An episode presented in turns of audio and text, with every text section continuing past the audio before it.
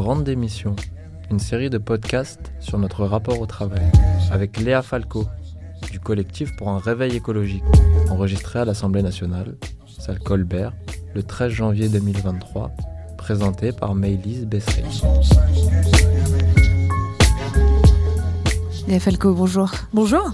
Peut-être quelques mots d'abord sur euh, ce collectif euh, pour un réveil écologique dont vous êtes membre, créé en 2018 par Greta Thunberg. Quelques mots qui vont nous permettre de comprendre quels sont les outils que vous proposez et, et finalement tout ce, cette réflexion déjà amorcée depuis euh, plusieurs années sur euh, l'arrière-fond du contexte écologique et euh, de ces questions très prégnantes de la conscience d'évolution climatique et d'une pression écologique forte qui vous ont incité à déjà mettre en place des changements et des outils de changement pour les étudiants et puis pour les salariés. Quelques mots de réveil écologique.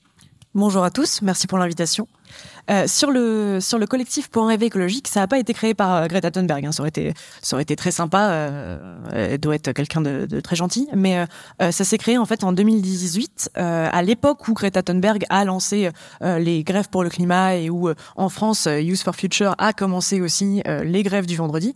mais c'était un élément un peu disjoint qui quand même avait un lien parce qu'il y a eu un momentum médiatique qui, je pense, avait pas nécessairement de réalité sociologique, mais sur le lien entre les jeunes et l'environnement. Donc euh, il y a eu à ce moment-là euh, la création d'un certain nombre d'associations, ce fameux moment Greta et la démission de Nicolas Hulot. Et en septembre 2018, le manifeste euh, pour un rêve écologique a été écrit par des étudiants de grandes écoles. Et en fait, c'est ça initialement euh, qui a lancé, je pense, une partie de l'intérêt médiatique. C'était exactement ce qui était dit avant. C'était les enfants des gens qui étaient dans les rédactions, qui étaient dans les ministères, qui étaient un petit peu partout, qui disaient tiens, euh, il y a peut-être un problème. Et ça, ça a posé un certain nombre de questions. On a effectivement eu euh, plus de 30 000 signatures à l'époque, ce qui n'était pas nécessairement quelque chose qu'on désirait, mais ça s'est transformé du coup en objet qu'on a entretenu et qui est devenu le collectif pour un réveil écologique. Euh, et ça fait maintenant euh, quatre ans qu'on est là-dedans et que on rencontre un certain nombre de personnes qui viennent de, de la société civile, mais surtout en fait du monde de l'ESR, de l'enseignement supérieur, pour justement trouver un moyen d'incorporer les enjeux environnementaux. Et pas seulement climat, hein, mais biodiversité, ressources limites, tout ce qui se trouve dans cette espèce de euh. Absolument, ouais, dans les dans les programmes euh, pas scolaires mais étudiants en fait post-bac, parce qu'il y a la liberté des des universités, on en reparlera peut-être, et de l'autre côté quelque chose qui est encore plus ambitieux, qui est euh, d'aligner, entre guillemets, ou en tout cas de participer à la pression mise sur les entreprises pour qu'elles respectent les limites environnementales, et on va peut-être en reparler. Bon, ça, c'est quelque chose pour lequel on est une petite brique parmi plein d'autres petites briques qui va mettre, je pense, très longtemps. Et c'est assez marrant parce que euh, là, on est à l'Assemblée nationale. Je pense que c'est un des endroits où il faut qu'il y ait du mouvement pour que ça fonctionne vraiment. Parce que je fais partie de ceux qui ne croient pas à l'autorégulation pour euh, tout un tas de raisons. D'habitude, j'ai un petit, euh, une petite démonstration de 20 minutes, mais on n'a pas le temps de la faire. Mais euh, enfin voilà, il, va y avoir un besoin au-delà des entreprises dont on considère depuis le début. Hein, je suis arrivée il y a une heure et demie, hein, donc j'ai pas tout entendu, mais dont on considère qu'elles sont un petit peu les entreprises ou par ailleurs le secteur public ou plein de choses c'est pas c'est pas une île, hein. c'est quelque chose qui est lié à de la régulation, de la législation, à la manière de faire et à la grammaire de nos sociétés. Et donc il va y avoir besoin, au-delà de la volonté des étudiants euh, ou des salariés, parce qu'encore une fois tout le monde ne peut pas le faire, euh, d'une d'une régulation. Alors, avant de nous détailler euh, ces outils, ou plutôt pour nous détailler les outils euh, de réveil écologique, peut-être expliquer en quoi, euh, dans cette grande réflexion sur la grande émission, les questions écologiques sont fondamentales parce que c'est finalement, alors là, c'est cette grande prise de conscience autour des questions écologiques qui est un des éléments qui pourrait permettre d'expliquer la grande démission, certaines grandes démissions en tout cas, ou la réorientation vers d'autres types de métiers, d'entreprises, de structures, ou la, volonté de faire évoluer euh, les entreprises à l'intérieur desquelles on travaille ou les structures à l'intérieur desquelles on travaille. Alors Léa Falco, peut-être quelques mots sur cette réflexion, cette prise de conscience écologique et sur les outils euh, que propose Réveil écologique c'est même dans certains cas pour les étudiants, c'est même pas de la grande démission, c'est de la grande refus d'entrer sur le marché du travail qui ne nous convient pas. Donc c'est vraiment encore euh, un autre type et c'est réservé à une catégorie qui est quand même très spécifique d'étudiants, hein, qui sont euh, des étudiants CSP+, qui ont fait de belles études, qui en général ont euh, un master et qui donc ont ce choix rare de leur employeur ce qui n'est pas le cas de la grande majorité des jeunes aujourd'hui. Et par ailleurs, enfin, le, les statistiques sur le chômage des jeunes montrent qu'il y a aussi un problème de ce niveau-là. Les outils que nous, on a produits, euh, ils sont de deux types sur les entreprises. D'un côté, pour aider les étudiants qui sont justement en recherche de l'entreprise, je vais pas dire la meilleure, mais la moins pire, parce qu'aujourd'hui, en fait, c'est de ça dont il s'agit, hein, malheureusement, même si on espère que ça va évoluer. Euh, donc pour une, pour une espèce de pression euh, de l'extérieur et de l'intérieur pour les gens qui sont déjà euh, en emploi à l'intérieur de ces grandes boîtes, une petite sélection d'outils qu'ils peuvent utiliser pour monter un collectif de salariés euh, ou de, collaborateurs, selon euh, la sémantique que vous l'utilisez, et, et, pouvoir essayer de faire de la pression en interne. Donc aucun de ces deux mouvements-là, qui est une espèce de prise en sandwich de l'entreprise traditionnelle, n'est suffisant en soi et les deux ne sont pas suffisants ensemble.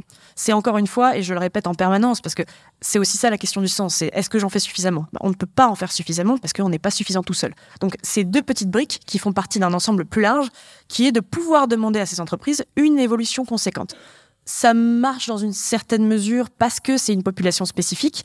Par exemple, je sais qu'il y, a, un pétrolier français euh, qui, il y a quelques années, pendant le confinement, avait, euh, avait déclaré que un de leurs gros enjeux à eux, c'était le recrutement de jeunes ingénieurs. Et donc, euh, c'est Total, hein, voilà. Euh, euh, il y aura toujours des gens, et moi j'interdis pas par ailleurs aux gens d'aller travailler chez Total. Hein, qu'il ce qu'il faut faire, je pense, quand on cherche un travail en étant un jeune ingénieur, c'est regarder, et si on est intéressé par les enjeux de décarbonation, ce qui n'est pas du tout le cas de tout le monde non plus, c'est de regarder quelle boîte est entre guillemets la plus avancée ou a le plus de chances d'être à un tel point que les autres se disent que c'est plus envisageable de ne plus être au même niveau. Et donc de faire avancer progressivement, comme ça, euh, ce qui se passe au niveau, de, au niveau des grandes boîtes. Mais euh, voilà, y il y avait ce besoin d'ingénieurs chez Total, il l'a toujours, et il y aura toujours des gens qui iront travailler chez Total. Euh, simplement, ce sera peut-être plus toujours les plus motivés et ce sera peut-être plus toujours les plus compétents. Donc, il y, a toutes ces questions-là qui se posent, mais qui a un public vraiment différent. Je pense des jeunes, les jeunes qui entrent en emploi, c'est un public très différent des jeunes qui des, gens, parce que c'est pas forcément des jeunes, qui quittent leur emploi pour des raisons écologiques. Il y a, il y a quelque chose d'assez intéressant qui s'est développé il y a, il y a un, an ou deux ans, qui était la, CEC, la Convention des entreprises pour le climat, où c'était euh, des entreprises qui étaient arrivées avec la volonté de faire évoluer leur modèle économique euh, et qui avaient suivi un parcours qui était quand même un petit peu ambitieux, qui prenait huit mois, dans lequel il y avait plusieurs week-ends, plusieurs étapes, euh, qu'on avait accompagné nous avec Point Rêve écologique. Et il y a un moment, ou euh, ces boîtes-là, qui pour la plupart sont euh, euh, des TPE-PME en fait, dans laquelle la volonté entre guillemets individuelle des dirigeants a un poids parce que peut-être qu'à un moment il y a quelqu'un qui se dit ouais mais moi mon travail j'ai l'impression que justement il y a un problème et j'ai envie de, de, lui réimpulser un nouveau sens. Bah, il y a un moment où elles se rendaient compte que leur poids avait des limites et que comme l'économie fonctionne évidemment en écosystème, il fallait que euh, les grosses boîtes en particulier changent, parce que beaucoup d'entre elles en fait sont fournisseuses de grosses boîtes, hein, euh, et que euh, y ait au-dessus de ça l'espace un petit peu tampon de la législation, de la régulation, de la manière dont on considère l'économie et la valeur évolue un petit peu.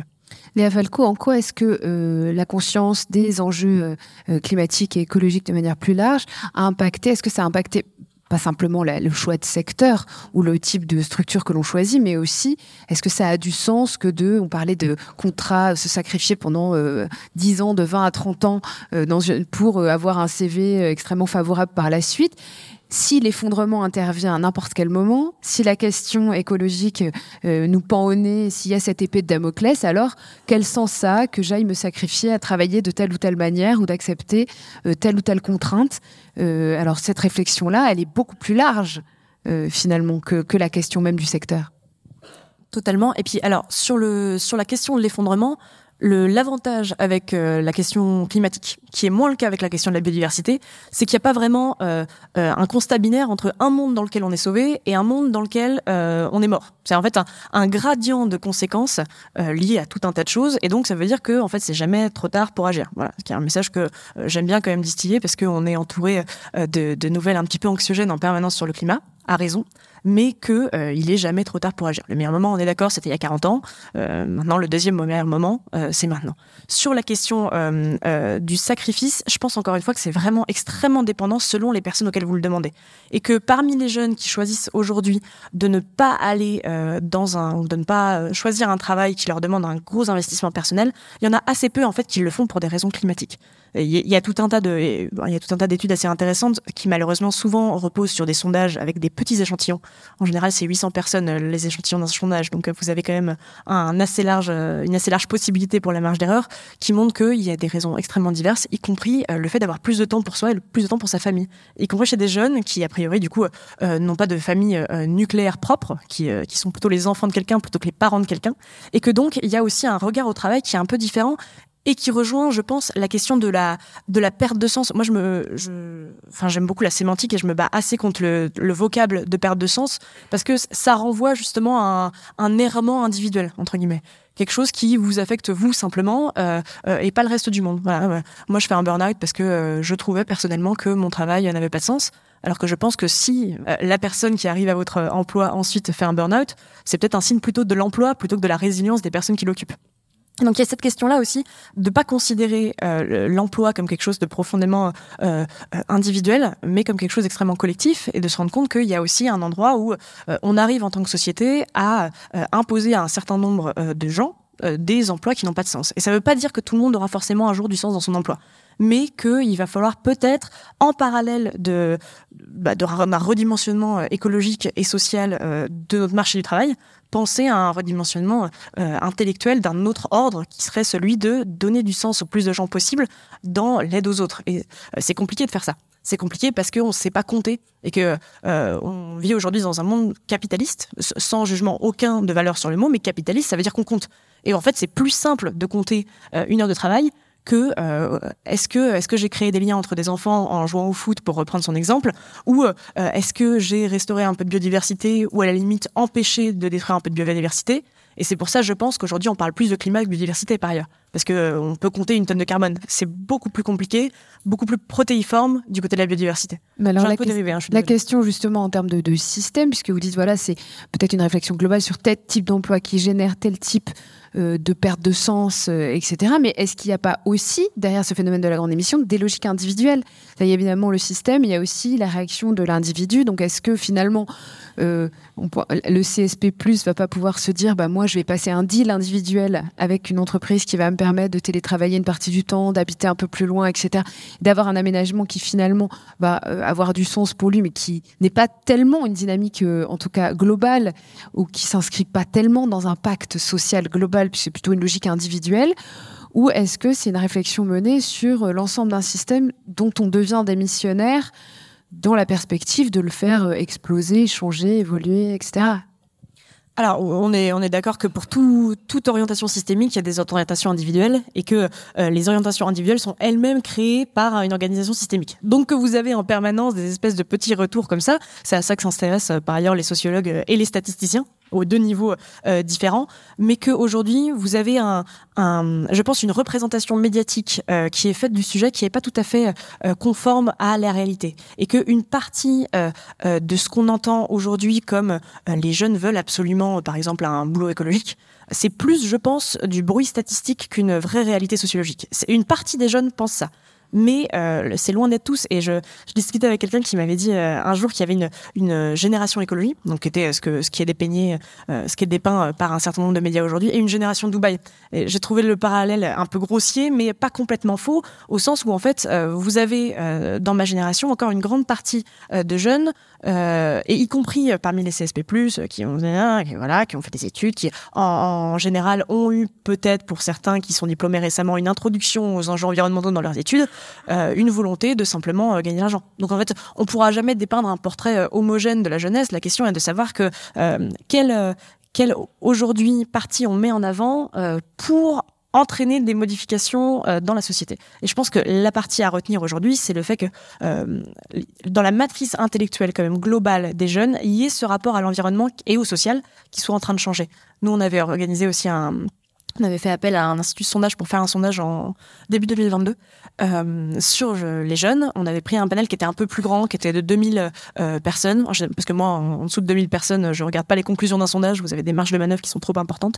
Euh, mais euh, euh, qui disait qu'il y avait à peu près 66% euh, des jeunes qui seraient prêts, c'est du déclaratif, hein, mais qui seraient prêts à refuser un emploi parce qu'il n'était pas suffisamment écologique à leurs yeux. Donc il y a plein de questions qui se posent après ça. Hein. C'est de savoir qu'est-ce que ça veut dire suffisamment écologique euh, qui sont ces jeunes? Euh, il s'est avéré qu'en fait il y avait une légère prime au diplôme. Donc on était à, à 73% je crois de CSP+ qui déclarait ça. Mais, il y avait quand même cet argument là qui, qui, revenait y compris euh, euh, chez des gens qui n'étaient pas euh, CSP+ et tout le tout le, la théorie du changement qu'il y a derrière pour un rêve écologique qui est une organisation euh, de jeunes mais de jeunes de grandes écoles c'est de pouvoir se dire nous on atteindra pas très rapidement mais on atteindra des postes de management qui vont organiser les métiers qu'il y aura malheureusement en dessous. Et de se dire c'est un peu c'est un peu Spidermanien, hein, mais euh, un grand pouvoir entraîne de grandes responsabilités. Donc il y a aussi cette question-là euh, qu'on vit dans des macrostructures, que c'est pas simplement des décisions individuelles, et que le cas des le cas des aides-soignantes est très intéressant. Mais pour le coup, si vous êtes caissière ou si vous êtes secrétaire dans une entreprise que, vous détestez, et que vous avez une famille à nourrir, bah, c'est compliqué quand même de démissionner. C'est beaucoup moins le cas si vous êtes un cadre et que vous savez qu'il y a de la concurrence sur votre euh, partie du marché et que vous allez retrouver un boulot. Hum, hum. Monsieur, on va donner la parole au public, oui. J'ai une question très simple. Dans, votre préambule, vous évoquez des, des étudiants euh, post-bac. Pourquoi pas plutôt dans le sens où un gamin de 10 ans vit dans un contexte naturel et évident, enfin, il n'y a pas, euh, voilà, d'éco-anxiété et de socio-anxiété parce que il euh, y en a d'autres qui le font en fait et qui le font mieux que nous. Le, la réponse simple, euh, c'est ça. On peut aller sur une réponse compliquée aussi si vous voulez, hein, mais euh, je sens qu'il y a des estomacs qui grognent, donc je, je, je, fais court. Bonjour. Merci pour votre intervention. Je trouve aussi que merci à Orientation Durable aussi pour l'étude que vous avez menée parce qu'elle soulève toutes ces questions. Et effectivement, je rebondis sur, pour moi, je pense qu'il serait important d'élargir cette étude et d'aller chercher les non bac plus 5 et les non bac plus 8 pour justement aller chercher, euh, on parle des métiers de l'économie sociale et solidaire, on a beaucoup parlé des métiers dits essentiels. Et, je pense que c'est justement peut-être ces témoignages qui manquent pour comprendre aussi et donner encore plus de couleur à cette notion de grande démission et aujourd'hui de crise euh, aussi dans ces métiers qui n'arrivent pas ou plus à, recruter. Euh, moi, j'observe quelque chose aussi. Euh, alors, je suis certainement orientée par le fait que j'ai fait des études à la base en, développement durable, également en master en développement durable. J'ai fait partie de cette génération pour qui ce titre existait. Euh, et, mais oui, parce que ça, change aussi. Euh, Aujourd'hui, avoir un titre en développement durable ou en RSE, ça fait bien. Il y a 10 ou 20 ans, on était euh, à la marge. Euh, et donc, ce que je voudrais dire, c'est que j'observe qu'il y a beaucoup aujourd'hui de bac plus 5 qui euh, expriment l'envie d'aller vers des métiers de sens, développement durable, RSE, économie sociale et solidaire. Dans ces métiers de sens, on revient aussi aux métiers manuels ou opérationnels, la santé, les aides-soignants, aides-soignantes, les infirmiers, les infirmières, les artisans, les artisanes, effectivement, qui sont aujourd'hui parfois dressés comme des héros. Et pourtant, ces métiers-là n'arrivent pas à recruter. Parce qu'effectivement, il y a certainement un gros travail à faire pour repenser ces métiers. Et puis, euh, je, je, je, rebondis aussi sur ce que disait euh, tout à l'heure euh, euh Benoît Hamon sur euh, l'importance de... Enfin, je, je, vais le traduire avec mes mots. J'ai retenu l'importance de l'intergénérationnel, de l'interculturel, puisqu'on parlait des immigrés. Et, et, et, là, je dirais aussi de l'interclasse sociale Qu'est-ce qui se passe quand c'est des bacs plus 5, qu'on grandit dans une certaine culture, qui veulent redevenir artisans? Et comment on recrée des liens et, justement parce que pourquoi on, on a envie dans l'idée d'aller vers l'artisanat ou l'agriculture, mais une fois qu'on a les mains dehors, dans le froid et euh, dans des conditions difficiles, on peut hésiter. Euh, et, et, du coup, voilà, comment on recrée du lien entre ces différentes cultures, ces différentes envies et, cette crise du, du monde du travail. Ouais, il y a plein de questions hyper intéressantes. Sur la première remarque sur le, les métiers essentiels, je pense que la transformation écologique, ça doit être l'exact inverse du Covid. C'est-à-dire que les premiers de cordée, ça doit pas être euh, euh, ces métiers qui aujourd'hui sont mal payés, sont en général mal considérés. Ça doit être au contraire les CSP+. Ce qui s'est passé pendant le Covid, euh, c'est que moi j'étais étudiante à l'époque. Je suis plus étudiante depuis mai 2022, c'est fini pour moi. Mais à l'époque j'étais étudiante et je pouvais suivre mes cours en ligne. Donc c'est ce qui s'est passé. Et peut-être qu'un certain nombre dans la salle aussi à l'époque a télétravaillé. Et j'entendais partout sur les plateaux de télévisés, euh, sur les radios, sur les euh, journaux, parler de télétravail en oubliant qu'il y avait quand même la majeure partie des gens qui ne pouvaient pas télétravailler. Et il y a cette question-là, je pense, à euh, intellectualiser le renversement de l'ordre de, la, de, la, corde dans le cas de la transformation écologique. C'est-à-dire donner la responsabilité de faire bouger les choses à ceux qui en ont vraiment le pouvoir. Et ceux qui en ont vraiment le pouvoir, bah, malheureusement, c'est les gens qui ont des postes de responsabilité dans des boîtes, dans des organismes internationaux, dans des organismes politiques euh, français. Et donc, euh, euh, il y a cette vraie question-là avec laquelle je suis totalement d'accord. D'ailleurs, sur la sur la question sur le, le, les agriculteurs ou en tout cas le, passage à une, vie plus incarnée entre guillemets, une vie qui a plus de sens. C'est marrant parce que l'ascenseur social, euh, il fonctionne que dans un sens. Hein. Moi, mes parents, ils sont euh, euh, ils sont électriciens et infirmières respectivement, et moi j'ai pris l'ascenseur social, j'ai fait des études longues. bravo, on me félicite. Je pense que si j'avais été enfant de cadre et que j'avais voulu moi-même être électricienne, j'aurais pas eu le même discours autour. Et en fait, il y a des gens autour de moi pendant mes études qui voulaient faire des, des métiers manuels des métiers euh, qui, euh, qui peut-être euh, ne nécessitaient pas d'avoir un bac plus 5, mais un bac plus 2, et c'était impensable par leur famille. Donc il y a aussi cette question, je pense, de l'acculturation au fait que des métiers qui, sont, qui nécessitent des études moins longues et des études techniques sont extrêmement importants. Et donc il faut revaloriser une grande partie de ces métiers-là qui aujourd'hui sont assez sous-considérés, je pense. Et le, dernier point sur le, sur le travail, je pense qu'il y a aussi une question d'organisation du travail comment est-ce qu'on va faire au, alors il y a la question de la grande démission mais il y a la question de la transformation écologique aussi. Comment est-ce qu'on fait à ce moment-là où on constate que le marché du travail alloue mal les emplois pour réussir à avoir euh, un panorama des actifs qui correspondent aux besoins qu'on va réellement avoir si on veut réussir cette transformation? Et ça me paraît pas du tout euh, évident. Et je pense qu'on va avoir besoin d'organes qui en partie existent déjà. Il y a déjà en France un observatoire des métiers verts, mais en fait, euh, il fait à peine de la prospective. Euh, et le résultat qu'on a au final, c'est que vous avez des boîtes qui continuent à proposer des postes de plus en plus similaires, typiquement dans la communication, et que vous n'avez pas justement cette régulation entre guillemets des métiers, ou en tout cas cette cette évaporation progressive des bullshit jobs vers des métiers qui soient vraiment utiles. Et donc ça, c'est une question vraiment très large, mais de comment est-ce qu'on considère qu'aujourd'hui, enfin, comment est-ce qu'on arrive au constat, et la, taxonomie dont on parlait, c'est ça, hein, c'est le constat que le marché euh, alloue mal les ressources et qu'il faut l'aider. Voilà, on est revenu euh, à 80 ans en arrière quand on était à Canes, mais euh, il y a cette question-là. Voilà, comment est-ce qu'on va faire avec des emplois pour réussir à les mettre, à mettre les gens au bon endroit et à faire en sorte qu'ils soient heureux, qu'ils soient bien dans leur vie et qu'il y ait ce sentiment d'accomplissement qui, je pense, va avec l'histoire des macrostructures, du fait qu'on ne soit pas seul à décider de notre vie, en fait, malheureusement. Il y a un déterminisme social prégnant. On va prendre une dernière question. Oui, bonjour. Euh, merci Léa pour euh, votre intervention. J'avais juste deux questions qui sont liées. Euh, la première, c'est est-ce qu'on voit une évolution justement dans l'enseignement supérieur, justement au niveau de ces enseignements RSE, développement durable? Est-ce que vous avez des statistiques pour, pour voir l'évolution? Et deuxième question, est-ce que selon vous, il faut justement légiférer ou est-ce que c'est un mouvement qui va peut-être ou une impulsion qui va venir peut-être plutôt des étudiants ou de la société en général? C'est une très bonne question. Sur le, alors SR, il y a eu euh, euh, récemment une évolution. La ministre de l'enseignement supérieur a déclaré en octobre, le 16 octobre, euh, dans la jolie ville de Bordeaux, qu'il y aurait progressivement une, alors pas une imposition, parce qu'en fait les universités ont une liberté académique, c'est-à-dire qu'on peut pas leur imposer, contrairement justement à l'éducation primaire et secondaire, ce qui est une des raisons pour lesquelles il y a déjà techniquement de l'environnement au programme. Euh, euh, on ne peut pas imposer aux universités, mais elle a demandé à ce que d'ici 2027, il y ait dans chaque euh, enseignement supérieur, donc y compris DUT, BTS, tout ce qui est post-bac, un enseignement ou de l'enseignement, c'était pas précisé, sur les enjeux environnementaux. Alors, donc ça, c'est positif. Hein. Il faut reconnaître aussi quand il y a des, des, vraies choses positives qui sont faites. Malheureusement, il y a le temps des annonces politiques et il y a le temps de l'implémentation opérationnelle réelle.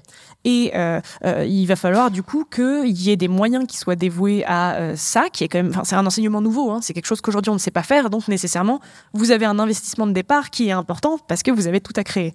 Donc, il y, y, a besoin d'investissement de ce côté-là, pas seulement de la part du ministère typiquement pour organiser ça dans les écoles, mais aussi de la part des écoles elles-mêmes.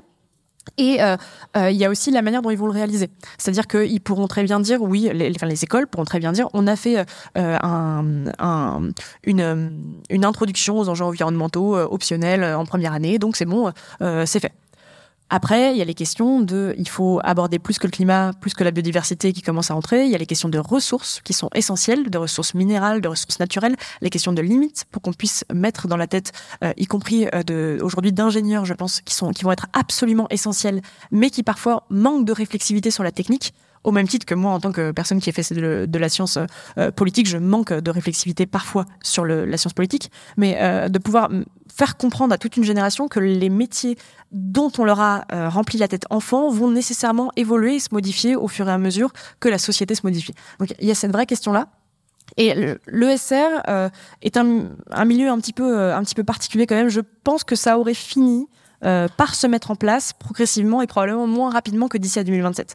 Parce que là, vous commencez à avoir des choses qui, sont vraiment intéressantes qui se mettent en place. Euh, L'école des mines, euh, Paris Tech, commence à avoir vraiment un programme intéressant et à orienter complètement son, son parcours ingénieur sur les enjeux de transformation écologique. Vous avez la même chose en un peu moins grand à l'ENPC, l'École nationale des ponts et chaussées. Sciences Po, où moi j'ai étudié, commence un petit peu à avoir cette réflexion-là. Donc c'est quelque chose qui est en train de se mettre en place et c'est une très bonne chose. Mais ça reste, encore une fois, euh, des, cursus, euh, des cursus d'enseignement supérieur relativement prestigieux et qui en fait se servent de ça aussi dans leur communication. C'est normal, hein, c'est attendu. Euh, Mais euh, il y a cette réflexion à avoir aussi typiquement sur le, on parlait des emplois, sur le, les, gens qui vont faire de la rénovation. Aujourd'hui, il y a encore très peu d'écoles qui font de la rénovation euh, thermique en France et on va avoir besoin de gens spécifiques là-dedans. On estime qu'il y a environ euh, 200 000 emplois euh, horizon 2030 à combler dans cette filière-là. C'est énorme, hein Sauf qu'aujourd'hui, il y a euh, trois écoles, en gros, qui forment euh, à, euh, à, la rénovation thermique, quoi. Donc, il va y avoir besoin d'une d'une évolution euh, considérable. Mais l'ESR, ça va plutôt dans le bon sens, je pense. Merci, merci Léa Falco. Merci à toutes les deux. La Grande Démission, une série de podcasts produite par Orientation Durable et Making Waves.